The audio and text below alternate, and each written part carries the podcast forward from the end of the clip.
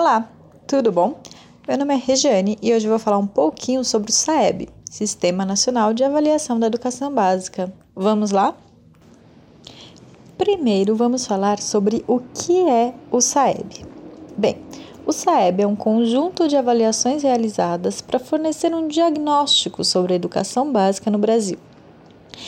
Ele é aplicado em todas as escolas da rede municipal e estadual e algumas escolas da rede privada.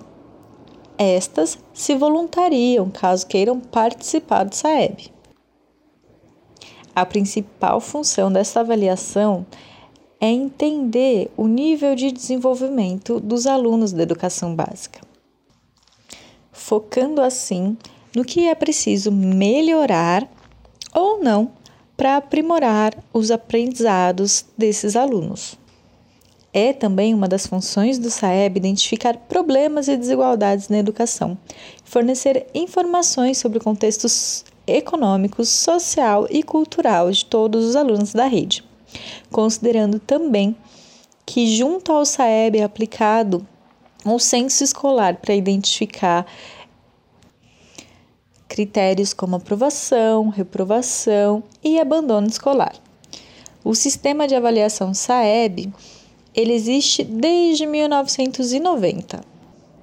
É também um dos indicadores que compõem o Índice de Desenvolvimento da Educação Básica. A partir de 2018, ele passou a ser composto por três exames: Avaliação Nacional de Educação Básica, a NEB, a Avaliação Nacional do Rendimento Escolar, ANRESC, ou Prova Brasil, e Avaliação Nacional de Alfabetização, a ANA.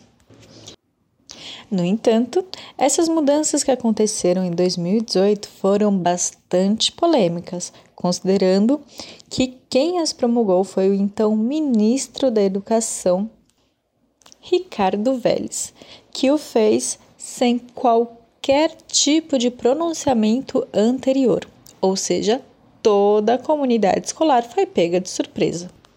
Assim como aconteceu naquele momento, existem também em procedimento algumas mudanças que ocorrerão a partir de 2021.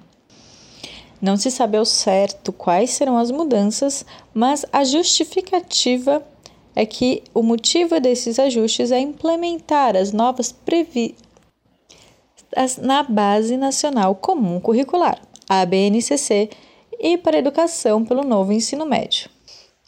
É isso. Até mais. Tchau, tchau.